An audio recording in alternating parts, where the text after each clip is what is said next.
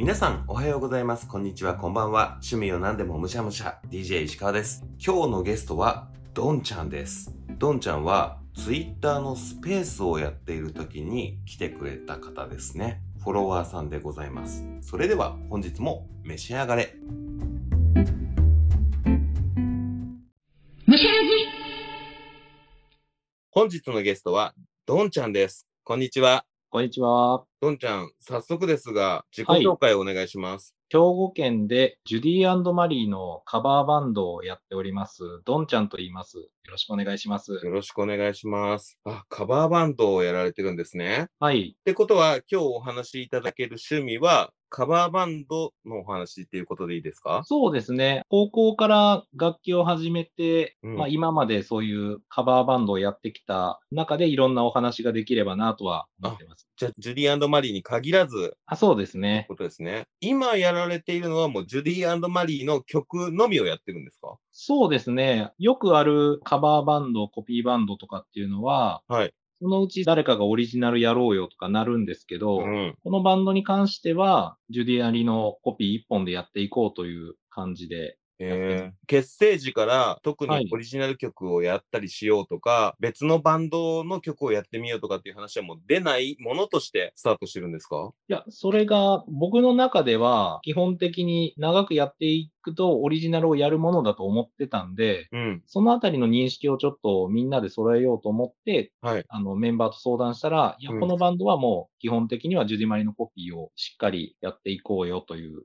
ところで、今、どれぐらい今のメンバーと一緒にやってるんですか？そうですね、去年の10月頃に今のフルメンバーが揃って、はい。そっから昨今の情勢でね、うんな。かなか集まれない時期とかが、はい。はい、あったりもして、まだみんなに会ったりというか、セッションとかはまだ数回しかできてないんですけど、うんうん。その間はぜひね、YouTube の方もちょっとご覧いただきたいんですけど、はいオンラインセッションって言って、うんうん。最初にドラムの方がドラムを取って、はい。それに僕がベースを乗せて、うん。その上にギターの方とボーカルの方がはい。音を乗せて、一つの楽曲と動画にするみたいな。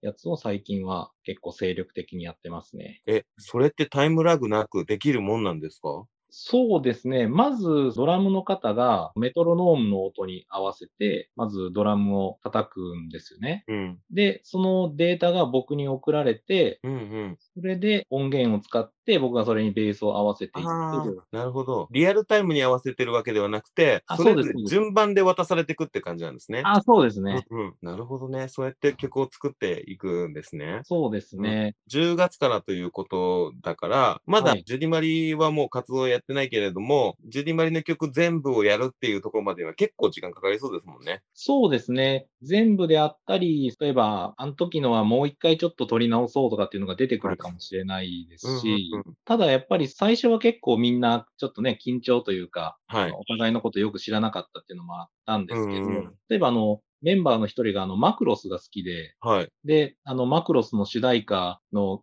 楽譜というか、うん YouTube とかにそういう弾いている動画とかあるから、そんなん見て、もしみんなで合わせれたりとかしたらなとかっていう話が出たりとか、はいと、あ、それだったら僕もね、青春パンクとかの世代なんですよ。うんモンパチとか。はい。はい。で、その時、 SHAKALABBITS っていうバンドがすごい好きで、うん。で、それちょっと僕もやりたいなとか、はい。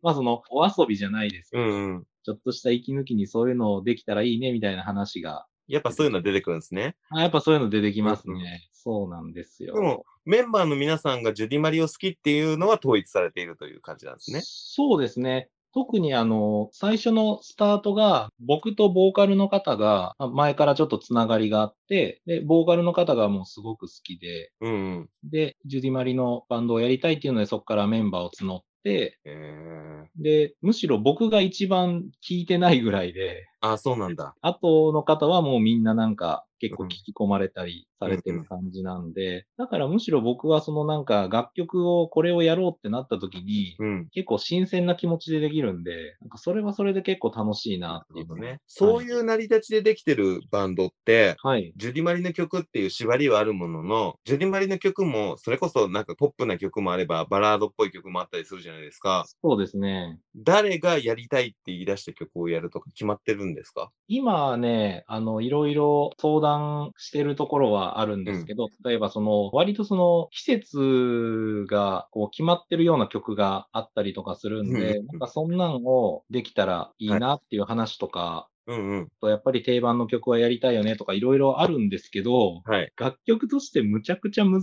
しい曲がすごく多く隠れてるんですよ。うん。だからね、ちょっと下手なものを世に出すよりは、やっぱりみんなでしっかり納得したものを出したいっていうのがあるんで、うんうん。まあそのあたりちょっとみんなでまた相談して練り直してっていう感じで、じゃあ、やりたい曲っていうのと、あとその難易度とっていうところで調整して、そうですはね。おっしゃってる世に出すっていうのは、その YouTube ですか？そうですね。基本的には YouTube なんですけど、はい。やっぱりバンドをやってる以上はライブがしたいので、うん。いろいろライブのことも考えたりはしてたりするんですけど、先日もジュディマリーのコピーバンドだけが出るセッションっていうのが開催されていまして、まあそこにちょっと参加させていただいたり、うんうん。あとちょっと僕がその昨今の情勢でちょっと参加できなくて、あのサポートメンバーを入れてという形ではけど、そんなんでまあやっぱりライブもしたいなっていうのはありますね。そのジュディマリのコピーバンドっていう人たちは多いんですか？いや、これがね、僕も驚いたんですけど、結構いらっしゃるんですよね。いやうん、確かに僕も世代ですし、ジュディマリを聞いてきましたけれども、はい。ジュディマリ自体が活動しなくなってからは結構時間経ってるじゃないですか。そうですね。で、今、ジュディマリをやってる人たちが、もちろんはいいるとは思うんです。はいはい。が、そんなにいるんですね。そのセッシ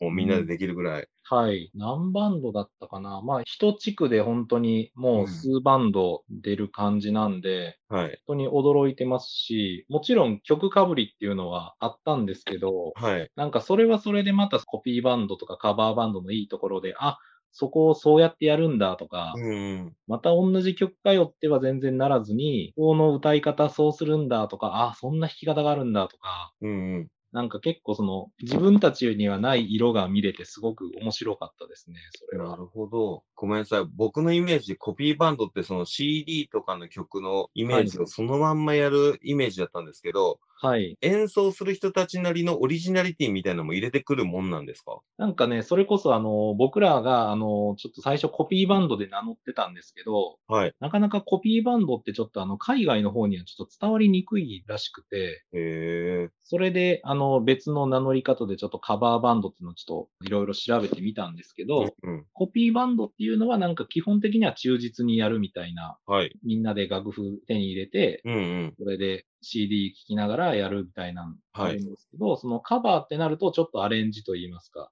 うんうん。いやー、この曲はピックで弾いてるけど、僕は指で弾きたいなとか、ああ。なんかそういうのとか、うんあとやっぱりその自分がやっぱもともと尊敬するアーティストの色が出たりとか、そういうのもそのジュディマリを今やっているけれども、x ジャパンずっと聞いてきた人は、はいちょっとその、ヨシキ集がしたりとああ、か、そうです、そううんです。へそうでえすそうですあ、でも、そう聞くと、はい。オーディエンス側としても、ジュディマリの曲を聴けばいいじゃんにはならないですね。確かに聴いてみたいって気持ちにはなりますね。そうですね。なんか、本当に、その後やっぱり、同じ多分悩みとか、あとはい、ここの弾き方どうしよっかな、みたいなのもあると思うんで、うん。なんかそんなん、あの、後からちょっとコピーバンドを通して知り合った方にちょっと相談させてもらったりとか、はい。そんなんもあって、すごくね、面白いですね。なんか、なるほど。なんて言うんでしょうね。本当になんかみんなでなんか一つのものを作り上げてるというか、うんうん。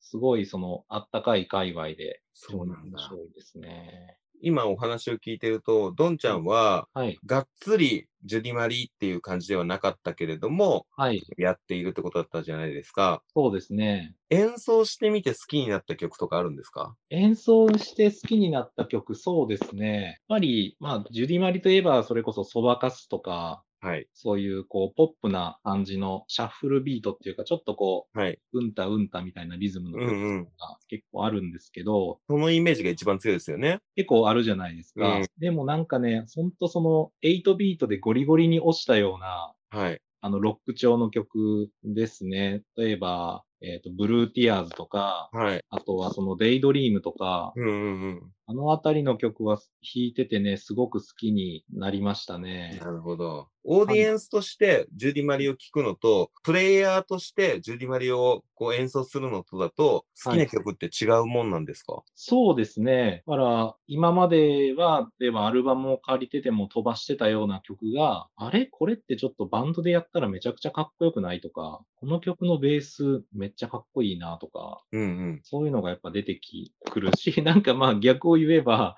はいこの曲は絶対無理やなみたいな、もう、うん難易度高すぎるとか。難易度高すぎるなっていうのが、あの、実は結構ね、あるんで、なるほどそね。の僕がその高校の頃に、はい。イナゴライダーってわかりますかね？はい、わかります、わかります。イナゴライダーの CD をたまたま手に取って、はい。そっからあのベースを始めたっていう感じなんで、えあの頃の青春パンクとかああいうのってベースって結構簡単な曲が多いんですよ。ー、はい。だからそれで育ってきたんで、うんうん。結構やっぱリズム取りづらかったりとか、そのすごく動くベースが出てくると、やっぱりおおってちょっとうーん。しまうところはあるんですけど、なるほど。はい。まあ、今のところなんかメンバーにも全然大丈夫だよとはうんうん。言ってもらってるんで、えー、視点が変わると曲の感じ方も変わるっていうのも面白いですね。そうですね。やっぱりこの感覚はやっぱバンドやってるからなのかな、みたいなとこはありますね。なんかうん、今の J-POP とかでも、あれ？これ、後ろすっごい難しいことしてんなとか、そういうのもありますし、ね、今で言うと、例えばキングヌーさんとか。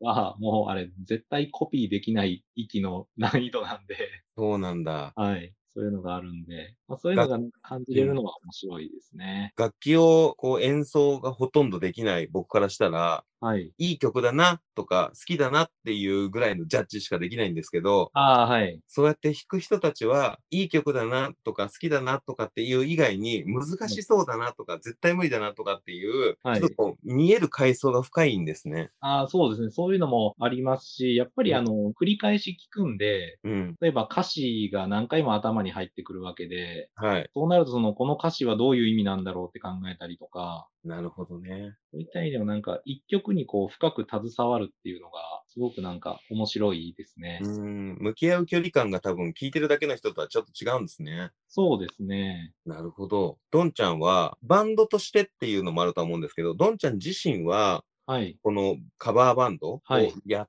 ている上で、どのような活動が楽しいんですか、ライブをやったらライブなのか、はいそれともみんなと練習してるとか、そのはい動画でレコーディングしてるところとかはい。だと、これがやっぱ一番楽しくてやってんだよなっていうのはどこになるんですかね？そうですね。やっぱりなんか、まあ、YouTube の方させてもらって、はい。生配信とかもちょっとやってるんですけど、まあ、そういうのであの聞いていただいた方とかと、すごい良かったよって言われたりして、あのお話しするっていう時間とかも、うーん。まあ、すごく楽しいんですよ。ただやっぱり一番楽しいのは、うん。メンバーと会って、ほんとその2時間ぐらいの時間、音を合わせている時が、一番やっぱりね、夢中になってますね。えー、え、今のメンバーさんは、はい。昔から知り合いとかっていうわけじゃなく集まってるんですよね？そうですね。本当にその、ギターの方は特に一番新しくて、その10月から知り合ったという感じで、はいドラムの方も一度お会いしたことあるだけで、うん。まあ、ボーカルの方とも本当にこの数年ぐらいの付き合いでという。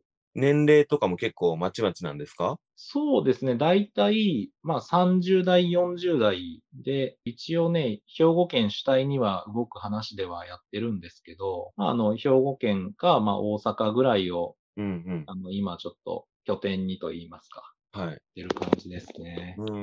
ちらっと YouTube 拝見しましたけど、性別もね、男女22でしたっけ、そうですねで。すよね。だから、そうやってバンドつながりで仲良くなっていくって面白そうですね。そうですね。なんか、すごく、あの、なんて言うんでしょうね。みんなすごく個性が一人一人があって、なんかその今までのやってきたコピーバンドとかとは違う感じがして、なんか結構ご飯とかも時間が合えば行ったりとか、はい。なんか気づいたらあのグループ LINE の数字が200いってたとか、へえ。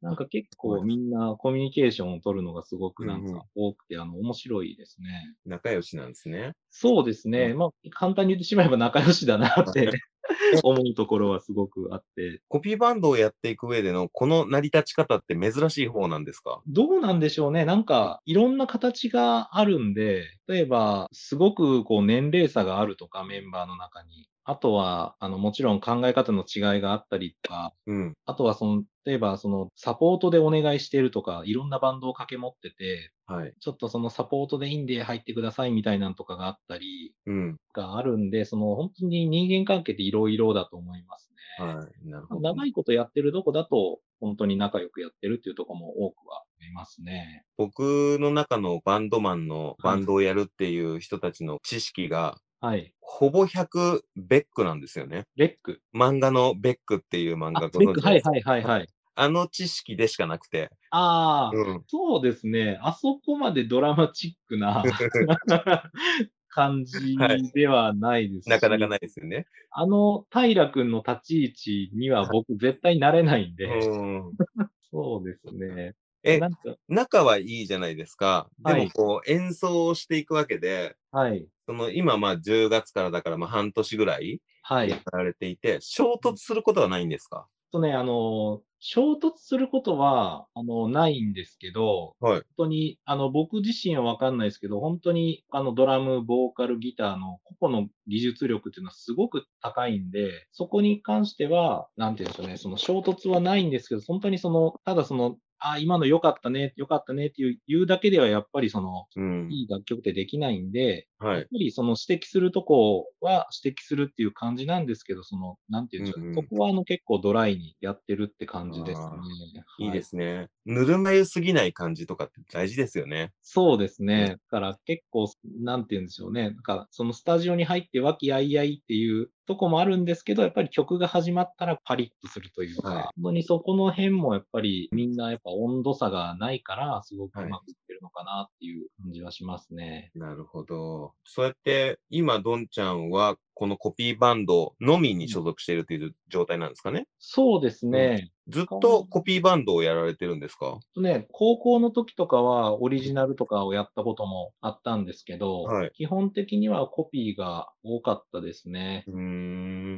ねこのコピーバンドっていうものに、そのオリジナルではなくコピーバンドにハマった、なんかこうきっかけってあったんですか、そうですね。僕が一番その楽器にハマったのが、うん。Going Steady っていう、はい、ご一世。はい、ゴイステのアビコ信也さんっていうベーシストが僕めちゃくちゃ好きなんですけど、はい。もうその当時の界隈からはもう思いつかないようなもう動きまくるベースみたいな、うん。あこんなストレートな曲にこんなベースつけるんだみたいな、そこでもうなんか、アビコさんのベースラインをもうコピーしまくって、そっからですね、だからその、自分がやっぱり曲を聴いて、うわ、今のベースかっこいいとか、うんこ。の曲のベースどうなってんだろうとかって思うのを、やっぱ自分で実際弾けるようになるっていうのがやっぱ楽しくて、あとは実際いろんなとこで披露するにあたって、やっぱりオリジナルでステージを盛り上げるのっていうのは相当難しいことなんで、うん。やっぱり知ってるバンドのコピーの方がアマチュアでやるんだったらやっぱ盛り上がりやすいなっていうのもあったりします。ほど。確かに聞いてる側からしたら知ってる曲と知らない曲っていう大きな振り分けがありますもんねそ。うそうなんですよ。やっぱりそこはね、どうしても越えられない壁があるのかなって、うん。う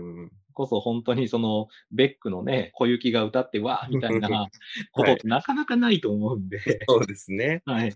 うん。オリジナルをやっている人たちは、まあそういった意味では、盛り上げ方に苦労しながらも、いずれは武道館だとか、東京ドームだとか、メジャーデビューだとかっていう目標がある気がするんですけれど、はいはいはい。コピーバンドとか、カバーバンドをやられていく上での、はい。ドンちゃんの中でのはい目標というか、このゴールにやってみたいなっていうこととかってなんかあるんですか？ああ、やってみたいことですか。うん。そうですね。やっぱりその活動を始めて、本当にあの、お会いしたこととか、その今まで僕のこと知らなかった方に、あ、どんちゃんだとか、そんな感じであの声かけられることが、なんかちょこちょこ出てきたんで、なんか、すごくなんか、まあ嬉しかったんですよね。うん。だから、なんて言うんでしょうね。ああ、そうやってなんかもっといろんな人とこうやって触れ合ったりお話ししたりとかっていう機会がまたのバンドを通してできればな、みたいなところはありますね。そう石川さんとはまたちょっとね、特殊なちょっと知り合い方になりましたけど、うん。僕がスペースをやっているところに入ってきてくださって、はい。いや、ありがたかったです。でも、ね、なんか閉じる本当数秒前ぐらいの感じでしたよ。でもこういう偶然で人と人が知り合うっていうことははい僕はすごく好きなので、はい。ね、まさかね、こんなラジオで一緒にお話できるなんていうのは、あの数秒がなかったらできないわけで、そうですねうん。だから、ちょっはいとメンバーにもちょっと、すごいラッキーマンやな、みたいに言われて。僕の方こそラッキーです、出ていただけて。いやいや、ありがとうございます、本当に。そうですね。やっぱりでも、先ほどもおっしゃってましたけど、自分がやったこと、動いたこと、演奏したことに、はい。それまで知り合えるわけもなかった、もう偶然でも会えなかった人たちにはい。反応をもらうって嬉しいですよね。そうですね。本当になんか、そうですね。なんか届いたっていうのはちょっと一つのモチベーションになりますもんね。そうですね。うんだから、それはすごくね、思いますね、本当に。うんあれですね。それこそ前、あの、東袋さんがね、あの、ゴルフの話とかはいされてましたけど、うん。一回僕もちょっとゴルフ始めようかなと思って、はい。ゴルフショップ行ったんですよ。はい。で、その、ゴルフショップの店員さんに、うん。ゴルフの楽しいところって何なんですか？って聞いたら、はい。老若男女問わず一緒になって楽しめるとこですかねって言われたんですよね。はい。だからその、ゴルフがどうこうの楽しさももちろんあるけど、やっぱりその人とのつながりがすごく楽しいみたいなうん。ことを言われてて、まあ今そういう僕が活動してて、その終着点ではないですけど、僕もそういうところは結構楽しんでるのかなってうん。いうのはありますね。ああ、いいですね。素敵な楽しみ方をされてますね。そうですね。最後に、皆さんに聞いてるんですけど、はい。皆さんの趣味に、はい。僕、石川をはめるとしたら、はい。どうしますかっていう質問をしてるんですけど、はい。僕自身は、はい。ギターもベースもドラムもできないんですけれども、はい。僕に、まあはいコピーバンドだったり、カバーバンドをやらせるとしたら、はい。何何からやらせますか？ああ、そうですね。とね、あの、石川さんが、あの、さらばさんとね、あの、YouTube に出られたやつとか、ちょっともう一回見直したりもしたんですけど、はい、ありがとうございます。石川さんはそうですね、あの、僕、フロントマンのオーラがあると思うんです。本当ですか？はい。なんか、なんかこの、例えば、もうバンドの真ん中に立って、すごく存在感あるなっていうような、うん。なんかオーラを感じたんで、はい。例えばその、あの、女性ボーカルとのツインボーカルとか、うん。ラップ系のやつとか、あと会場を沸かせる、なんでしょうね、ステージをこう駆け回って、はいワーワーやるみたいな、うん。ああいうフロントマンがなんか似合いそうだなっていうええ感じをね、ちょっと思いましたね。すごい嬉しいですけど、じゃあ、やってみますねっていうのに、ハードルが高いですね。そうですね、ちょっと、なかなかその、なんでしょうね、そのはい、土台もちょっと僕からは準備ができないんで、そうですね。メンバー集めをちょっとしないと、そうですね。憧れはしますよ。やったことないですけど、はい。バンドが流行ってる世代なんですよ。言ってしまえば、グレイ派、ラルク派とかっていう言葉があできたぐらいのはい世代。ですし、はい。いろんなバンドを見てきましたし、ホーロックのバンドのライブとかも行くんで、はい。バンドってかっこいいもんだなっていうのが刷り込まれている。ああ、はい。だからこそ、あんまり自分がそっち側に行ってるイメージないんですけど、ああ、はい。うんただ、どっかチャンスあるんだったら一回ぐらいはやってみたいなと思いますよね。そうですね。だから本当にね、どんなにその地方の公民館を貸し切ったステージとか、うん。本当に小さなライブハウスとか、でもやっぱりステージから見る世界って、うん。一回は味わってもらいたい ですね。本当に気持ちがいいですよ。うーん。うんそうなんだろうなって思います。もし、そんなチャンスがあったら、どんちゃんには報告しますね。そうですね。ぜひ、あの、見させてもらって、それがね、あの、もし広がればまた一緒にセッションとかね、うん。させてもらって。あ、いいですね。はい、いいですね。結構そのアイドルの方とか、バはい。ンドの方とかってこうやってお話ししているので、はい。通常だと同じテーマというか、同じラインの人たちのフェスになるじゃないですか。そうですね。むしゃらじに出た人のフェスみたいなのもありなんじゃないかなって思ったりしました。そうですね。はいただ、何デイズでやるかですね。そうですね。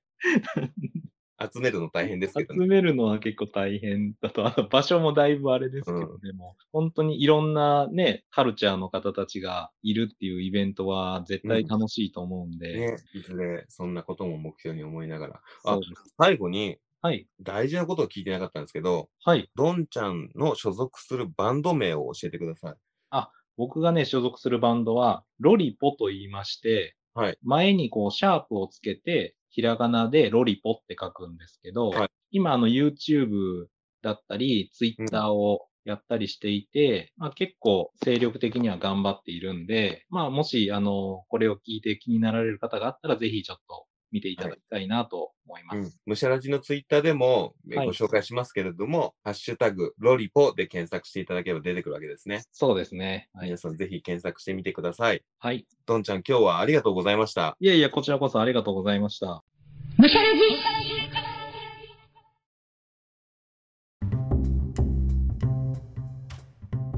バンド活動って陽キャの人とかクラスの一軍の人とかがやるイメージがありすぎてなんかね石川的にはやってみたい気持ちはあるんだけれどもやったことのないことの一つですね。こうやってお話を聞くと面白いですね。自分で作曲する才能は多分全くないんですけどそういった意味では自分の好きなバンドの曲とかをやってみるコピーバンドカバーバンドっていうのはまた新しい選択肢だなと思いました。なんとなくバンドをやるとオリジナルをやるものって勝手に思い込んでましたけど確かに好きなバンドを演奏してみるのは楽しそうですねこれを機会に聞いた方はぜひコピーバンドカバーバンドを調べてみたら面白いんじゃないでしょうかこんな感じでインタビューさせてくれる方をムシャラジでは募集しています今回みたいに Twitter のスペースをたまに開催しています。ムシャスペースというスペースを開催していて、そこに遊びに来てくれた方によかったら出ませんか？なんていうようなお話をして、お誘いをして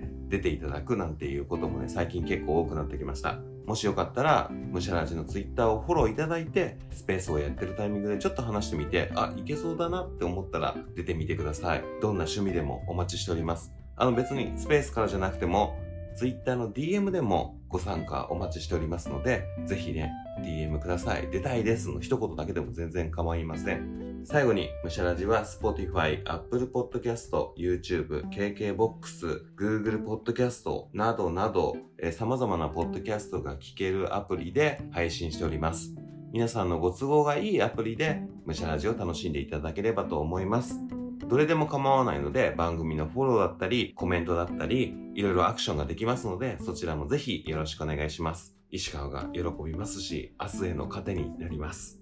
というわけで、今回はジュリマリのカバーバンドをいただきました。ごちそうさまでした。お相手は石川でした。バイバイ。